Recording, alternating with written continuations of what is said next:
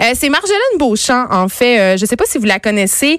Euh, c'est une artiste multidisciplinaire, en fait. C'est une auteure, une slameuse. Elle a gagné des prix. c'est l'auteur. Elle écrit des recueils de poésie qui sont, là, genre, aparté, là, magnifiques. C'est ma, c'est ma déesse de la poésie. Elle a écrit Fourrer le feu. Oui, c'est vulgaire. Et, Mais nous aussi, fait que ça va. Exactement. Je trouve que ça va bien avec nous. Mm-hmm. Et au Plexus, qui sont publiés tous les deux aux éditions de l'Écrou. Et j'avais envie qu'on lui parle ce matin au téléphone parce qu'elle a fait un statut Facebook vraiment poignant. Marjolaine Beauchamp, qui a un fils euh, qui s'est fait diagnostiquer TDAH par l'école. Donc, euh, elle est en ligne. Bonjour, Marjolaine. Salut. Ça va, ça va bien?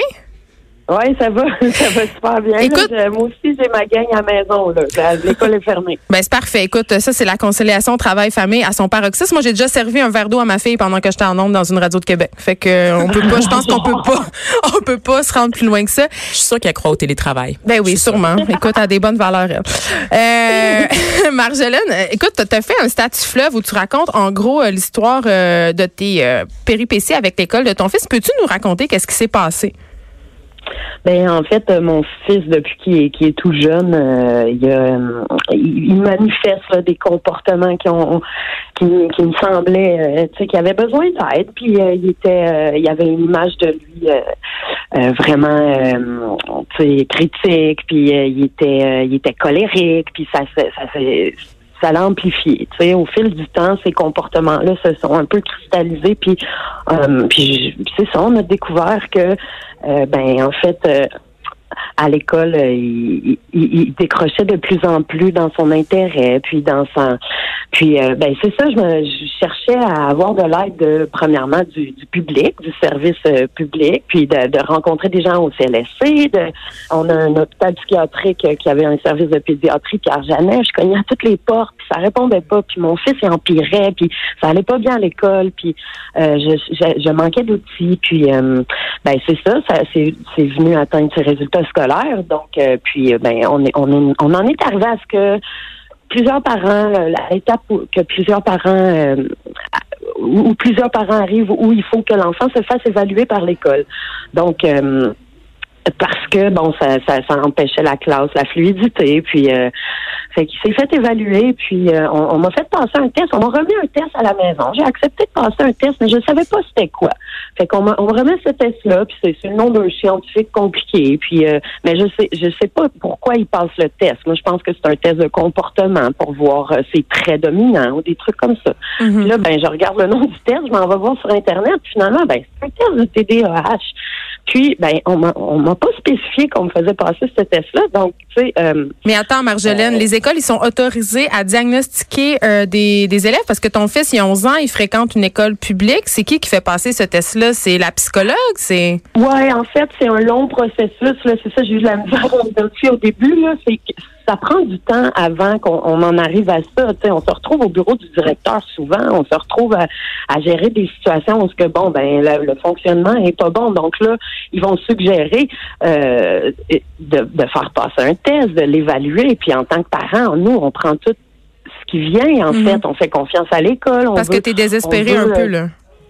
Ben, en fait, tu as plus accès rapidement à une évaluation que tu mets ton nom dans le bucket au, au, public. Là. Je veux dire, le CLSC, il y a des listes d'attente super longues. Là. Je veux dire, si ton enfant n'est pas en feu, tu passes pas. Là. Fait que, euh, donc là, on avait l'opportunité de, bon, OK, voir peut-être euh, qu'est-ce qu'il y avait. Euh, mais euh, c'est ça, en voyant que c'est un test de TDAH, déjà ma petite lumière a allumé parce que ben je pense pas que j'ai TDAH, mon garçon, j'ai, mon frère est TDAH, j'ai des, personnes TDAH dans mon entourage. Puis oui, les traits sont similaires avec euh, l'anxiété, mais mais ces traits dominants n'étaient pas comme ça. Puis pas juste ça, c'était circonstanciel. On a eu un début de vie 4 par 4. J'ai eu un bébé prématuré. tu sais, il, il m'aidait, j'étais monoparental, fallait que je rentre un tube par le nez, il m'aidait à tenir le bébé. Dire, cet enfant-là, il a eu un vécu, tu sais, rock'n'roll, puis là, on s'est remis de ça, puis puis moi, ce que je pensais, c'était que son état était circonstanciel, puis tu sais, avec la nouvelle stabilité, puis les ressources alentour de moi, mon réseau, ben que ça allait se replacer. Mais c'est un enfant, ça se replace pas euh, rapidement comme ça. tu sais, il est en forme, il est en, développement. Puis donc là, euh, c'est ça. Ils me font, ils me font passer ce test-là. Puis moi, ce que je comprends pas vraiment, c'est euh, que ça passe au départ part par l'école. Tu sais, euh, j'ai trouvé ça. Euh, je me sentais démunie parce que j'avais cette espèce de possibilité de diagnostic là. Tu sais, qu'il faut faire confirmer. On peut la faire confirmer par un médecin. On peut le re-questionner.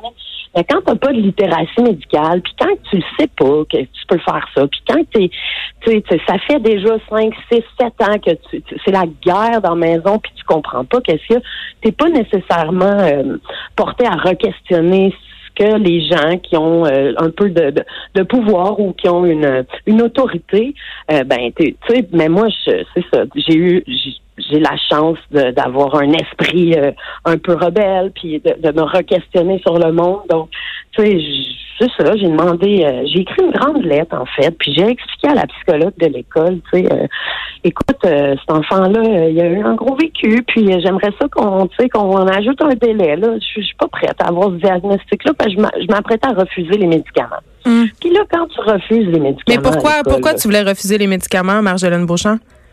Ben parce que je pensais que le diagnostic était pas juste. Fait que là, je voulais pas donner des médicaments inappropriés à mon enfant. J'ai comme je, tu sais, déjà j'étais partagée euh, avec l'idée de le médicamenter parce que bon, on en parle beaucoup. Puis, tu sais, mon opinion n'était pas arrêtée, mais tu sais, je voulais pas à tout prix lui donner des médicaments. Mais là, l'idée de lui donner quelque chose quand ma petite alarme sonne, l'idée de lui donner quelque chose qui lui convient pas parce que je pense que son diagnostic est erroné, ça peut avoir des dommages, des grands dommages. Tu sais, il y a des gens là, des anxieux qui prennent des antidépresseurs puis ils vont avoir des effets secondaires super dangereux. Donc, moi, je pensais à tout ça, puis je me disais, euh, je pense que, tu sais, c'est ça, je, je vais m'essayer, je vais envoyer une lettre annexe, puis je vais leur demander, regardez, je pense que c'est circonstanciel, pouvez-vous nous donner un délai, cet enfant-là, il, a besoin d'un break, là, puis bon.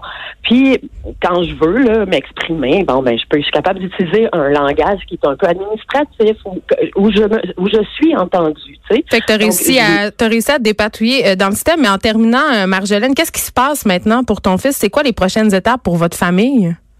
Ben, en fait, euh, euh, c'est là, il est médicamenté pour euh, le trouble anxieux.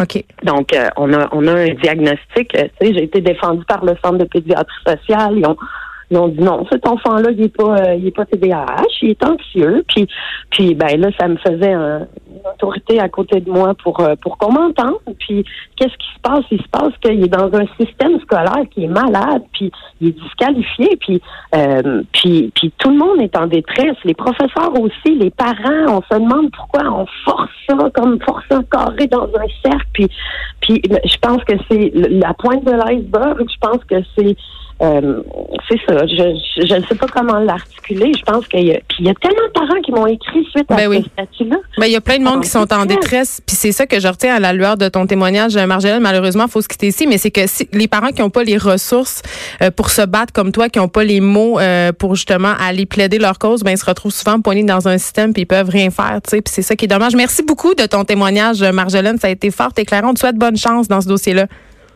merci.